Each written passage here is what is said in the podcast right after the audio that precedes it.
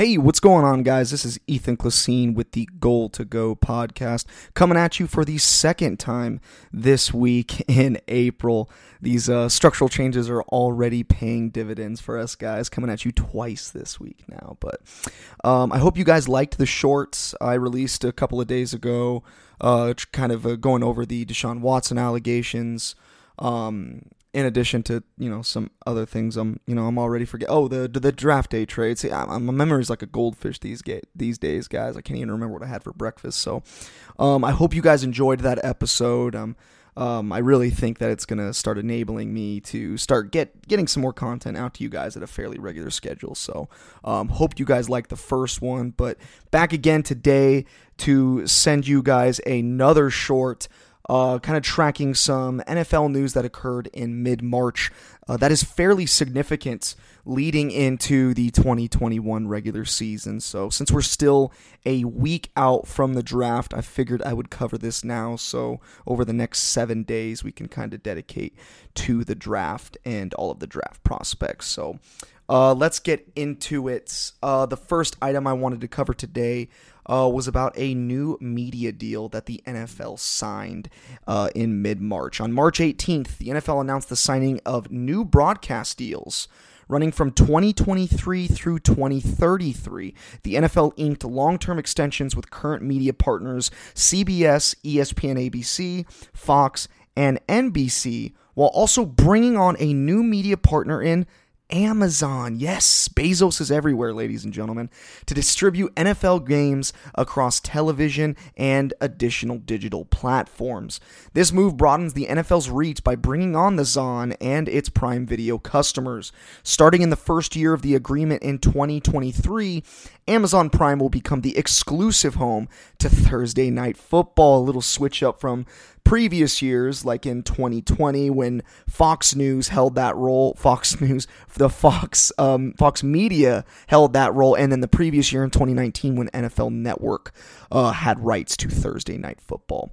Uh, big moves by Amazon, getting into the professional football media business and snatching up one of the three prime time slots during the week. It seems like they are everywhere, no matter where you go. Jeff Bezos is lurking.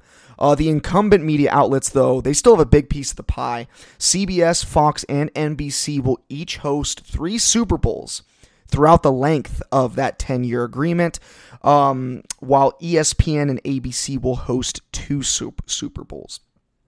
Also, part of the agreement will be increased flexibility privileges for Sunday night football and Monday night football.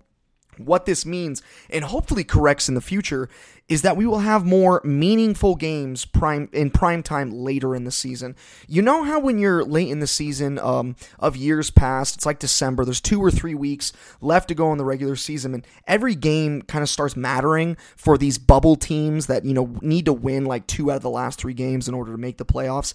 And you're all excited after a big day of Sunday football, and then you're prepping yourself for Sunday night, and you're like, ah, what's the team? What is the matchup again? You go to it, and it's like two sub 500 teams games with Al Michaels and Chris Collinsworth making the call on NBC, and you're like, this late in the season, why don't we have like some of these teams that, you know, like I said, are on the bubble and are fighting for a playoff spot? Why can't we just get one of these better matchups instead of having to watch these two dumpster fires go at it? Well, that's hopefully what this new media deal is going to correct. It should provide the NFL with a little more wiggle room to flex in those games with more on the line. Uh, that's for Sunday night football and Monday night football. And it's already increasing the flexibility because Monday night football in the previous media deal, they were not allowed to flex out games. Whatever they were given at the start of the season, they were stuck with. Um, so it should provide the league with a little more wiggle room to give the consumers what they want and give us some good matchups later in the season. Everybody wins uh, with that aspect of the agreement, I believe. However, the biggest takeaway from this deal um, is what it's signing set in motion. And this is the big part, guys, that uh, affects us immediately entering 2021. Uh, and it's the second item I wanted to cover today. Last summer, following the signing of a new collective bargaining agreement between the NFL and the NFL Players Union, an, an initiative was pitched and agreed upon involving the transition to a 17 game season in future league years. The only caveat to implementing that 17 game season was that the NFL had to negotiate at least one new media deal before they could proceed with adding an additional regular season game. Well, that new media deal that was just signed in mid March opened the door for this possibility. And then, yes, less than two weeks after that deal was signed, the owners officially announced the shift to an expanded regular season starting in 2021. Historic news for the league, guys. This is the first time in over 40 years that the league has changed the regular season schedule like this. In 1978, they shifted from a traditional, back then it was at least, 14 game schedule to a 16 game schedule. And ever since then, which is 44 years from 1978 to 2021, the NFL has been rolling with a 16 game season. Well, not anymore. 2021 starts, and we are kicking off officially with 17 game regular season. Uh, personally, I'm somewhat surprised that this came to fruition. The owners, of course, have been pushing for expanded an expanded season for quite some time. Any opportunity that the owners have for some um, money generating uh, agreements or opportunities, they typically want to go down that route. Um, they attempted back in 2011 when the previous CBA was being negotiated, they attempted to pass an 18 game regular season, but faced immense player pushback, and uh, that CBA was ultimately approved with no schedule changes. Uh, what changed this year during the negotiations uh, last offseason is uh, that enticed the players union to agree was the a the elimination of one preseason game. Um, so previously uh, in 2011, they were thinking of keeping the same four four game preseason schedule, but just adding two more games to the regular season, making a what is that 22 game season, excluding the playoffs. Um, and that just did not face uh, that did not go, bode over well with the players union. So to mitigate that, the NFL came at them this year or last year and said that they would eliminate one preseason preseason game. Uh, but B, the big part of this, the bigger part, I think, is that the players are due to receive a percentage of this money from the new media deal in addition to an extra game check for the 17th game. So something that may have pushed this deal over the edge in years past when it didn't get accepted was that the players were enticed with some extra money that they could receive given this new deal. Um, but it's not like both of these developments won over every player in the league. I mean, last offseason, the CBA was barely ratified after a player tally uh, of 1019 to 959 ratified the CBA and put it into effect. That's just a difference of 60 votes, guys. It's not like this was hugely popular. And if you go back to last offseason and uh, look at the, the head storylines back then, you will see players like Cameron Jordan, um, Russell Wilson, and a couple of other blue chip players out there advising their teammates to not take this deal, that it wasn't worth it.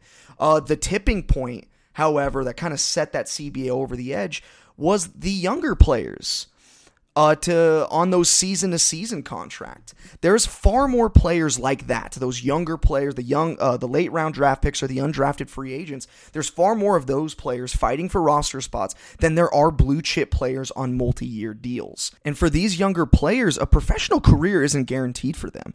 They don't have the security of a Russell Wilson, of an Aaron Rodgers, of a Jalen Ramsey or an Aaron Donald. They may be they're on year to year contracts. Some of these kids are, and all it takes is one bad injury and their career is potentially over. For all those of us that have been watching hard knocks over the years and all or nothing. Some of these guys are just struggling to make the team, and they're on just like a on a game to game contract sometimes with uh, with these um, later round draft pick players. They need to show game in and game out, week in and week out, that they are a addition for the team and that they shouldn't be let go. So when it comes to these CBA deals, if they see that they have an opportunity to rake some more cash in along the way, many of them are going to jump at that opportunity and vote yes. They need to feed their families just like any of us do. So if they have that opportunity, you can't really fault them for it. I totally understand. Um, and that's exactly what happened. It, it got ratified because a lot of these younger players that were on rosters that were, you know, paycheck to paycheck, uh, they voted yes. They they wanted that extra money uh, from the the new media deal. Uh, for fans, the benefit is is more straightforward for us. Like we substitute a meaningless preseason game uh, for games that actually matter late in the year. Uh, the 17th game added, uh, that will feature matchups between teams in opposing conferences that finished in the same place within their division the previous season. So, for example, if your favorite team finished fourth in their division last year, they will play the fourth place team of another division in the opposing conference. So, here is the divisional matchups that will take place in 2021 for this 17th game. So, the NFC East will be taking on the AFC East. The NFC West will be taking on the AFC North. Then the AFC, the NFC South and the AFC South and the NFC North playing the AFC West. So, for example, my team is the Denver Broncos. They placed fourth in the AFC West. For the 17th game, the AFC West is playing the NFC North. So, since the Broncos placed fourth in the division, they are going to be placed or playing the Detroit Lions, who placed fourth in the NFC North. The AFC teams will host the 17th game this season before switching to the NFC next year, and then from that point on, they are going to alternate back and forth every season after that big development, ladies and gents. It's going to be interesting to see the ramifications that come from it. Uh, the biggest one off the top of my mind is how this affects NFL records. Like Derrick Henry just rushed for 2,000 yards in 2020, uh, joining a very limited group of like eight or nine other players. Will that still be impressive five years from now? all these other players from this point on are going to have 17 games now to reach 2,000 yards. That's much easier than all these other players that have done it in in 16 games. Uh, they haven't, if they're anything like Derrick Henry, who can put up 200 yards rushing, you know, on a, on any given Sunday. I mean, shoot, we could see our first uh, 2,200 yard rusher. You never know players now have that extra game to put up more stats and you know set new benchmark set new benchmarks for NFL supremacy. And with the game adopting more of like the college passing style and players seemingly getting better and better as the years go by, it seems inevitable that these once incredible records are going to be re- rewritten. It just, it just seems like it's trending that way. Um, but we shall see. Oh, and I should mention that the uh, the addition of the 17th, 17th game effectively the pushes the Super Bowl back a year. So typically the championship game has occurred on the first Sunday in February, uh, but from now on, due to that 17th regular season game, it's going to be pushed back to the second week in February. So for the upcoming season, that date falls on February 22nd, while the Pro Bowl will take place on February 6th. A little bit of a bummer for your uh, favorite host out there, as my birthday is February 7th, and it has typically, or the Super Bowl has fallen on my birthday before, just this last year, actually. Uh, so that is no longer possible, but hey, I still get the Pro Bowl. So, you know, silver linings everywhere. All right, so for those of you tracking league events at home, update your calendars to reflect these new changes, um, and we will go from there. But that is all I got for you guys, ladies and gents. Uh, not too bad today. Look at that 13 minutes. That's where we need to be at with these snackable episodes, guys. Just in and out, boom, bang, just giving you guys the news, kind of like uh, dissecting it a little bit, and then getting the hell out of there and letting you guys get on with your day. So, uh, thank you guys for tuning in. I really appreciate your guys' uh, uh, listenership. Um, the draft is next Thursday, the 29th? The 29th, yes. Um, if any other league news comes down between that time, I will release another short and we will uh, dive into it a little bit. Uh, but other than that, if that's not the case, I will be releasing a draft special uh, before the first round of the draft kicks off on the 29th of April. April. So be looking for that, guys. Um, and other than that, that is all I have.